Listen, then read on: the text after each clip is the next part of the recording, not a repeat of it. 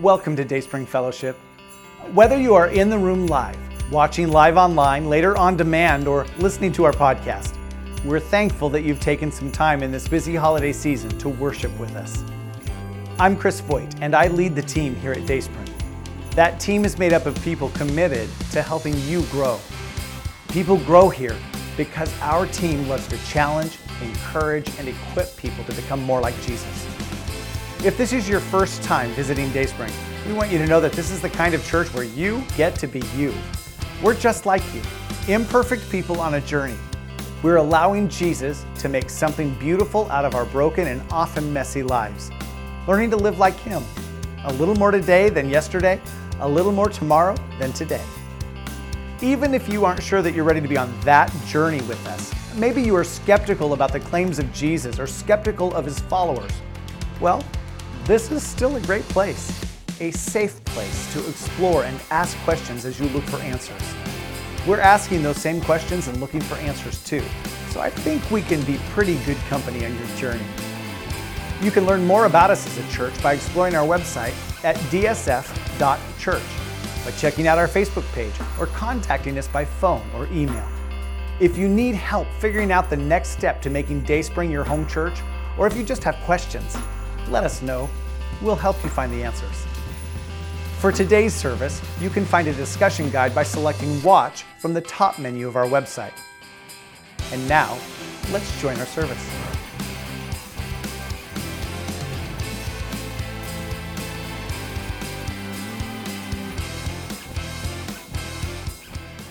we are firmly in the Christmas season. Uh, earlier this week, I took my father in law to Target because he wanted some green ornaments. He said, Do you think it's too early? As in, too early to find Christmas decorations at Target. the whole family laughed. I responded with, I think that ship sailed. And Lexi said, Yeah, it's probably too late. And it was. The Christmas ornament shelves were almost bare. Uh, everyone under 40 will think I'm crazy, but I grew up before Target. Technically, that's not true. The first Target discount store was opened in 1962. But since I didn't grow up in Minnesota, or Minnesota, let's just go with it. I grew up in the age of the Sears catalog. Anyone else remember the Sears catalog? Yeah, some of you are old enough to remember when it was black and white. Around this time of year, Sears sent out their catalog to homes all over the United States. They had everything in it from clothes, boring, to lawn mowers, tools, kitchen stuff, appliances, and toys. It was the size of a big phone book, which for those of you under 40 was how we used to look up phone numbers before Google. Back when the handset of our phones was connected to the base by a long curly wire that you stretched as far as you could go when you wanted to have a conversation that your parents couldn't hear. We spent hours every year poring over the toy pages in those Sears catalogs, dreaming about what we wanted for Christmas. It's funny, whenever Target or Amazon send out a Christmas toy catalog, our granddaughter Avery does the same thing. She goes through it page by page, putting a check mark by whatever she wants for Christmas or her birthday, which is at the end of December. Some things never change, do they? Just for fun, this Christmas, if you could wish for anything, what would you wish for? Uh, some of you might wish for a lot of money which isn't a bad wish, especially in this economy. You could help a lot of people with a lot of money. You could be generous. You could enjoy the blessings money buys. You could create options. It's not a bad wish. But we all know that money can't buy happiness, so it's a good wish, but probably not the best wish. Now, a few of you who are not married might wish to be married. Again, not a, not a bad wish, marriage can be good until it's not. I guess we might have some wishes for beauty or maybe for happiness, maybe for health. There are a few of you in that boat praying or for or wishing for health. Some of you might want fame. There's always one in the crowd, so someone would certainly wish for more wishes. But we all know that's against the rules. Well, it's the Christmas season, so let's look at what the New Testament suggests might be the best wish. Uh, when the angels an- announced the birth of Jesus, who remembers what they sang? You guys need to refresh yourselves. Let's just do that right now. Let's get into the story just before that moment. Luke tells us in chapter 2, beginning in verse 8, that that night there were shepherds staying in the fields nearby, guarding their flocks of sheep. Suddenly, an angel of the Lord appeared among them, and the radiance of the Lord's glory surrounded them. They were terrified. But the angel reassured them Don't be afraid, he said. I bring you good news that will bring great joy to all people. The Savior, yes, the Messiah, the Lord, has been born today in Bethlehem, the city of David. And you will recognize him by this sign. You will find a baby wrapped snugly in strips of cloth lying in a manger. Suddenly, the angel was joined by a vast host of others, the armies of heaven, praising God and saying, Glory to God in the highest heaven, and peace on earth to those with whom God is pleased. Glory to God in, in the highest, and peace on earth. Uh, you may have noticed this in your Bible reading. Uh, when Jesus would talk with people, he would greet them in coming or going. He would often say, Peace be with you. After, or after something would happen, maybe something miraculous, he would say, Now go in peace. Later in the New Testament, the Apostle Paul would often start a letter saying, Grace and, what would he add? Yeah, grace and peace be with you. Think about it. He could have said anything. When I write a letter, I usually try to mix it up from one letter to the next. So he could have said, Grace and power be with you, grace and riches be with you, grace and wisdom be with you, grace and TikTok fame be with you. But he kept it pretty simple and consistent. Grace and peace be with you. When it comes to what people really wish for, I'd suggest that peace is actually at the top of the list. Peace is what people really want in life and, and don't even know that that's what they want or need. Real peace. A peace that the world couldn't even begin to understand. A peace that comes from heaven. A divine peace that only God can give. Because at the end of the day, you can have money in the bank, but no peace in your heart. You can be successful on the outside, but, on the in, but empty on the inside. You can be married, but not have peace in your home. You can have health, but still be unhealthy on the inside. I think what a lot of people really want, and they don't even know it, is a peace that comes from God. For too many people, maybe even too many of us, peace is the missing piece in the puzzle of our lives. We actually have the opposite of peace. Too many of us are afraid. We're anxious. We have tension. When we think about our relationships, what do you want? Peace, harmony, understanding. But so often we have the opposite. We have misunderstandings, we have disagreements, we have hurt feelings, bitterness, unforgiveness. What we really want, what we really need, is peace. Uh, when you look at the world around us, and we've just spent a couple of weeks talking about the state of the world, when you look at the world ar- around us, the state of the world, uh, there is clearly a need for peace. Peace that begins on the inside and works its way out into our circumstances.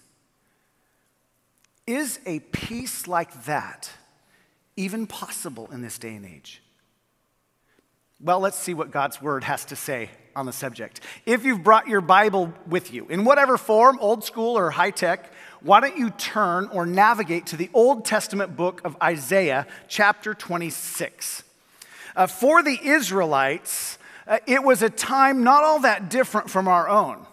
Isaiah was one of the prophets God sent to warn the Israelites that they would be conquered by Assyria in the northern kingdom and Babylon in the southern kingdom.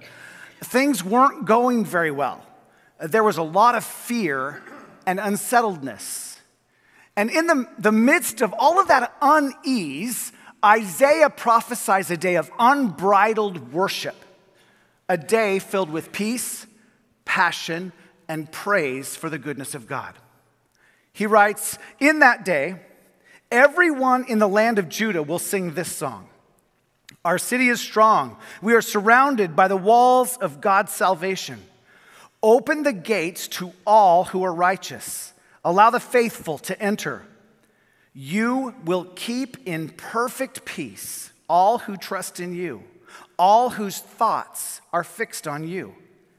Trust in the Lord always, for the Lord God is the eternal rock. Now, this is, this is a fantastic promise. It's the kind of promise that all of us would wish for. You will be kept in perfect peace, the, the peace of God that comes from heaven. I don't know about you, but I'm not all that familiar with perfect peace. I am way more familiar with imperfect peace or inconsistent peace. Anyone else? yeah. I can have peace in one moment. I can prayerfully offload my burdens to God, recite a verse about peace, say amen, and three minutes later, I'm carrying the burden again. Uh, God, I gave this to you. Why do I have it again? Why haven't you done what I asked? Are you even listening? I just, I just want a moment of joy, peace, and, and the presence of God. And instead, only moments later, I'm overcome with fear, anxiety, insecurity, and a lack of faith. I'm way more familiar with imperfect and inconsistent peace. And yet, God promises perfect peace what actually is perfect peace? In the Old Testament, the Hebrew word for peace is one that most of us have heard before, even if we didn't know what it meant.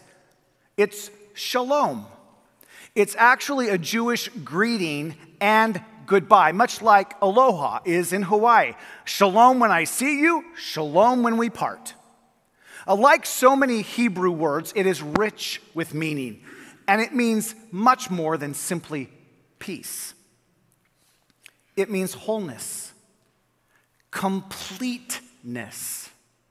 It's the fullness of peace, peace in every way. It is complete and perfect peace. It's a peace with God that never has to wonder or fear where I stand with God. Never has to wonder that, that I've done something that would make him not love me. Never have to wonder if I've gone too far. Is my shame too great? It's that kind of peace with God. It's that kind of peace with other people. And it's that kind of peace with yourself. That dark spot in your past that you are so ashamed of. That thing you did today that you know you really shouldn't have done the thoughts that nearly consumed you. It's, it's peace with yourself, it's peace with your circumstances, even when your circumstances aren't what you want them to be. It's shalom, complete, whole peace from God. Now, we miss this in English, but in the original text, in Hebrew, through Isaiah, God says, You will be kept in shalom, shalom. The word shalom actually occurs twice. In other words, in the original language, God's saying, I'm going to give you a double portion of peace. I will give you your portion of peace, and I'll give you even more than you need. It's perfect peace. It's peace that won't make sense on any human level, beyond our ability to understand. Perfect peace which doesn't mean that you won't have trouble in this world. Jesus was really clear about this one. I hate to be the bearer of bad news, but Jesus said in John 16 33 that here on earth you will have many trials and sorrows. That's what Jesus said. So, perfect peace doesn't mean that you won't ever have any problems. It doesn't mean that nothing's ever gonna break. It doesn't mean your kids won't fight. It doesn't mean your spouse won't get on your last nerve. peace doesn't mean that you're not going to have a difficult time. What is shalom, shalom? The perfect peace of God? As Craig Groeschel, pastor of Life Church, says, the peace of God isn't found in the absence of problems, it's found in the presence of God. It's shalom, shalom. Peace is God's presence, peace is God's perspective. It's God's assurance that even when life is anything but the way you want it to be, and some of you are there right now, some of you are in relationships that are filled with stress and tension. Uh, some of you are in relationships that you should be out of. Some of you have bodies that are breaking down and causing you problems right now. Some of you are pressed to the wall financially, and the bills are coming faster than Christmas. Where's the peace in all of that? Where's the peace when you've got a child struggling at school or on drugs or with pornography? Or when your life is just being held together with a little gum, glue, and duct tape? How does the promise of perfect peace become the practice of perfect peace? Well, in order to develop the practice of perfect peace, we have to understand that the battle for peace begins in your mind. Any, anyone besides me ever experience an epic mind battle? Like, it feels like my mind is at war all of the time.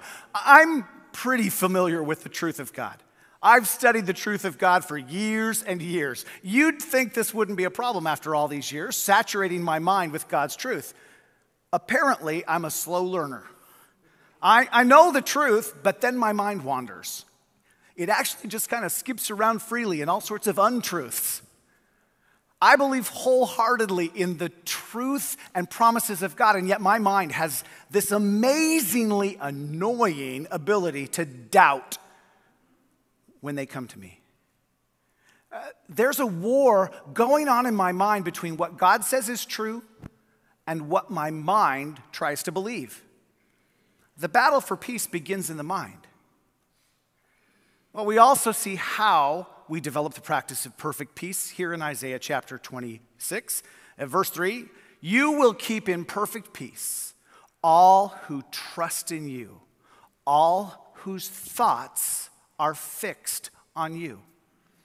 Perfect peace comes when my thoughts are fixed on God, when they're focused on God, fixed on the truth of God. The New International Version says, You will keep in perfect peace those whose minds are steadfast. Notice that Isaiah doesn't, have, doesn't say that you have perfect peace when your mind is fixed on your circumstances. He doesn't, he doesn't say you, you have perfect peace when your mind is fixed on the news, on social media. He doesn't say you have perfect peace when you are focused on the future or your financial problems or that bad news from the doctor. Perfect peace comes when your mind is fixed on God and focused on the truth of God.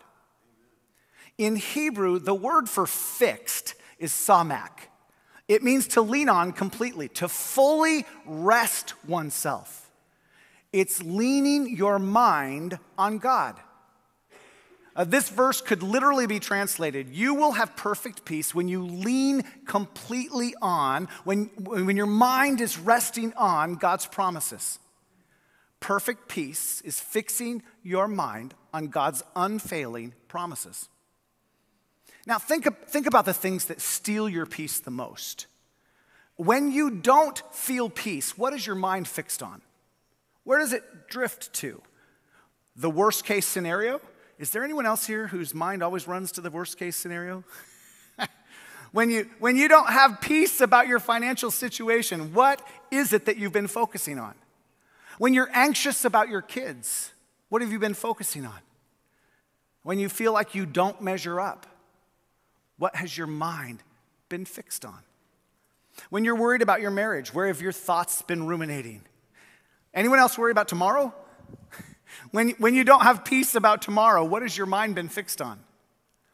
War, riots, inflation. There is so much junk going on in the world right now, it will consume your mind if you allow it to. You will be kept in perfect peace when your mind is fixed on God. Paul says this in Philippians chapter 4. This is one of my favorite passages. And now, dear brothers and sisters, one final thing fix your thoughts on what is true and honorable and right and pure and lovely and admirable. Think about things that are excellent and worthy of praise. Keep putting into practice all you learned and received from me, everything you heard from me and saw me doing. Then the God of peace will be with you. Note that Paul doesn't say to fix your things on the fix your thoughts on the things that steal your peace. Don't fix your, your thoughts on whatever makes you anxious, on the bad things going on in the world around us, but fix your thoughts on I've had this one memorized for years in the New International Version, thanks to Sue Hood. Fix your eyes on what is true, noble, right, pure, lovely, and admirable. Fix your thoughts on anything worthy of praise. And what will happen to you? Uh, what will happen if you do? The God of peace will be with you. When is the God of peace with you? For the record, God is always with you. Don't get me wrong. But when is the peace of God with you? Yes, when your thoughts are fixed on Him. Whatever you focus on gets bigger in your mind. If you focus on your problems, they get bigger. If you focus on your worries, they get bigger. If you focus on your anxieties, they get bigger. What you focus on gets bigger. So focus your mind, fix your mind on a God who is good at all times and in all things. Fix your mind on a God who is your strength when you feel weak. Fix your, fix your mind on God who is your guide when you are lost, your comforter when you are hurting. His promises are always true, His word never fails. Ask yourself can anything ever separate us from Christ's love? Does it mean he no longer loves us if we have trouble or calamity or are persecuted or hungry or destitute or in danger or threatened with death? Of course not. We could modernize this and it would still be true. Shall relational tension or loneliness or anxiety or loss or depression or fear separate us from God from Christ's love? No. I am convinced that nothing can ever separate us from God's love. Neither death nor life, neither angels nor demons, neither our fears for today nor our worries about tomorrow, not even the powers of hell can separate us from God's love. No power in the sky above or in the earth below, indeed, nothing in all creation will ever be able to separate us from the love of God that is revealed in Christ Jesus our Lord. I am more than a conqueror through Jesus. My mind is fixed on Him, the author and perfecter of my faith. And when my mind is fixed on Him, I have shalom, shalom, perfect peace. In John 14, 27, Jesus said, uh, I am leaving you with a gift peace of mind and heart. And the peace I give is a gift the world cannot give. So don't be troubled or afraid. The New International Version captures it better. Uh, it says, My peace I give to you.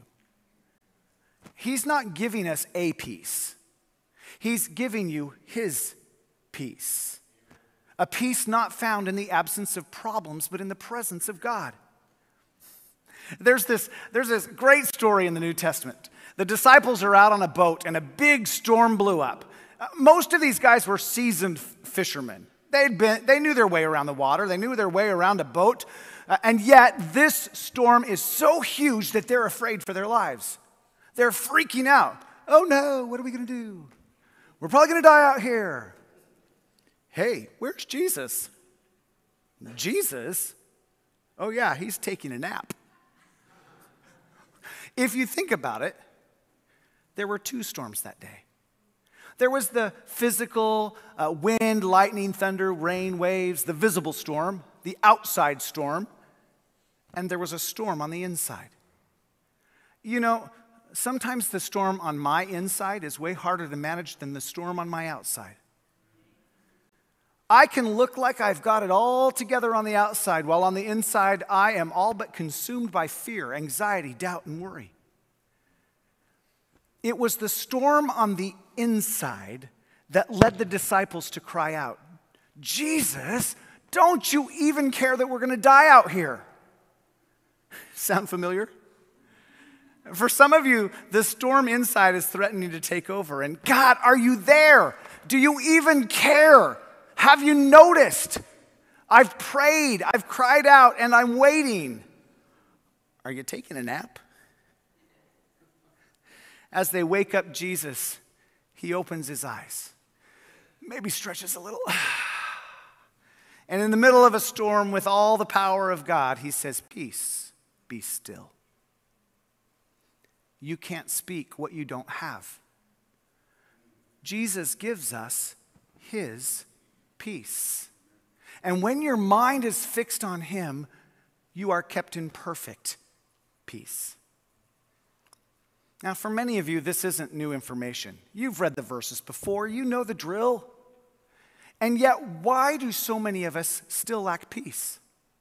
Why is our peace more imperfect or inconsistent?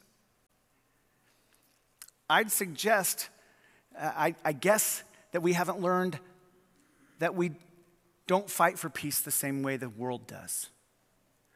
The world fights for peace by trying to change its external circumstances. But that's not where we find shalom, shalom. We find perfect peace when we develop mind control. And the apostle Paul put it this way in 2 Corinthians chapter 10. I've used the, the New International Version here uh, because I like the way it captures uh, the heart of Paul's words, and it's what I memorized verse 5 in years ago. Uh, Paul writes, For though we live in the world, we do not wage war as the world does. The weapons we fight with are not the weapons of the world. On the contrary, they have divine power to demolish strongholds. We demolish arguments and every pretension that sets itself up against the knowledge of God. And we take captive every thought to make it obedient to Christ. When my mind heads toward the negative, when I feel the tentacles of anxiety beginning to take hold of my mind, I capture those thoughts. I make them obedient to Christ. I force them out and replace them with what is true, what is noble, what is right, pure, lovely, admirable, whatever is praiseworthy or excellent. I say things like, I can do all things through Christ who gives me strength. Or since Jesus said that his burdens are light, when my burdens are feeling heavy, Jesus, this one's for you. It's not mine to carry. I saturate my mind with truth. It gets easier the more you do it. It's like any habit, it gets easier with repetition. I doubt that the tension to uh, choose worry, anxiety, fear, and doubt will ever really go away. Our enemy is too much of a sneaky snake for that to be the case. But it does get easier to fix your mind on Jesus. Paul was in prison when he wrote his letter to the Philippian church. He didn't know what tomorrow looked like life or death, but he still had this to say. Just a couple of verses before the whole true, noble, right, pure, lovely, admirable bit. And many of us probably have these two verses memorized. So let's read them out loud together. Don't worry about anything. Instead, pray about everything. Tell God what you need and thank Him for all He has done. Then you will experience God's peace, which exceeds anything we can understand. His peace will guard your hearts and minds as you live in Christ Jesus. Don't worry about anything. Be anxious about nothing. Like whatever's got a hold of your heart, don't be anxious about it. Instead, in every situation, when the news is good, and when the news is bad, when there is money in your account and when there isn't, when your marriage is in great shape and when it's falling apart, when you feel like you are in control and when you feel out of control, when you feel at peace, when you feel at sea in a storm. In any and every situation, pray about it. Tell God about it. Thank Him for the good and the bad. Thank Him for both the blessing and the troubles that remind you to fix your thoughts on Him. And His peace will guard your hearts and minds in Christ Jesus. It isn't, it's, it isn't any other peace than the peace of God. It is the peace you, can, you can't find it anywhere else in the world. People have tried, believe me, but money can't buy it. Fame can't award it. Power can't control it. You can have everything good that this world has to offer and still not have peace. Because perfect peace isn't the world's peace to give. It can't give it and it can't take it away. It can only be found through Jesus, available in any and every circumstance, on the highest of mountaintop experiences and the lowest of valleys. A peace that passes all understanding because it can only be found in the presence of God. So, back to our question Is peace possible? Yes. Do you have it? Let's pray.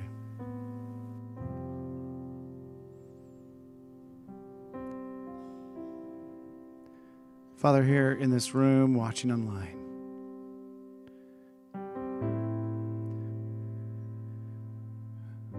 we are going through some stuff. Not just the big stuff in the world, the, a world screaming for peace that it will never find, but in our own lives. Too many things, we just allow them to win the battle of our mind. And we focus on our problems and they get bigger instead of focusing on our God and letting Him get bigger.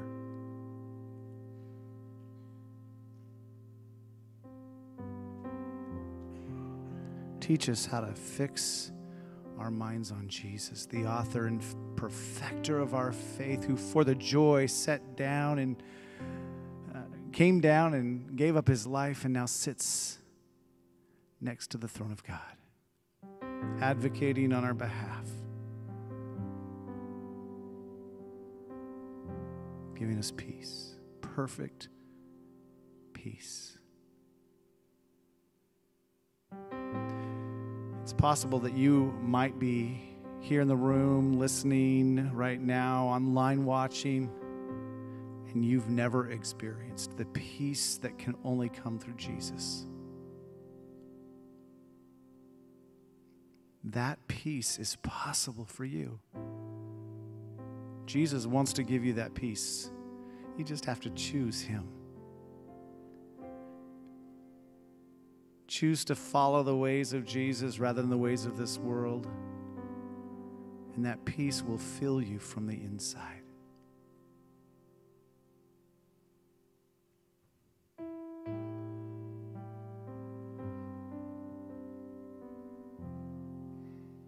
Just say yes, Jesus. Come find me after the service and I'll introduce you to him. Father, may the peace of Jesus fill our hearts and minds this entire holiday season and beyond. We pray in Jesus' precious name. And all God's people said, Amen.